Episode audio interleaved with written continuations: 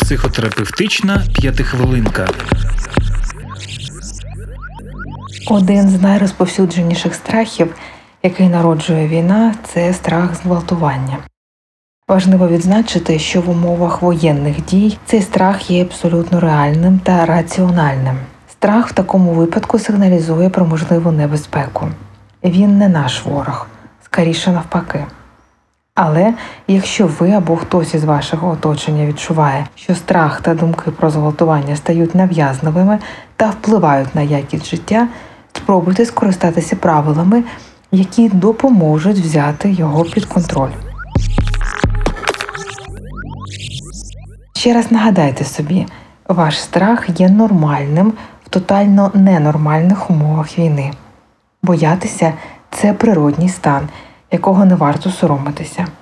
За можливості обговоріть свої побоювання з тими, хто поряд і кому ви можете довіритися. Якщо думки про можливий напад або зґвалтування переслідують вас та заважають звичному життю, важливо спробувати взяти хаотичний плин думок під контроль. В цьому допоможуть хатні справи, медитація, спорт, музика, власне, будь-що, що може захопити вас та відволікти. Чим більше справ ви маєте, тим менше часу лишається на тривогу, страх та розмірковування. Не забувайте, що дотримання інформаційної гігієни є вкрай важливим. Оберіть перевірені джерела інформації, означте тривалість ознайомлення з новинами, уникайте сюжетів, пов'язаних із темами, які особливо чутливі для вас.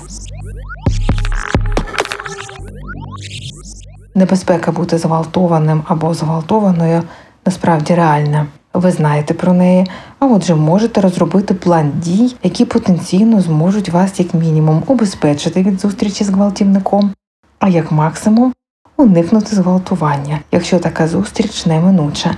Наприклад, якщо ви перебуваєте в окупованому місті, де багато ворожих солдат. Дізнайтеся, що робити, як можна себе захистити, де особливо небезпечно перебувати тощо. Завжди пам'ятайте, єдиною винною особою у зґвалтуванні є гвалтівник. І найголовніше, пам'ятайте, війна обов'язково закінчиться, а уроки мудрості залишаться з нами і в оновленому мирному житті. Бережімо себе, тримаймося і до наступних корисних зустрічей. Психотерапевтична п'ятихвилинка.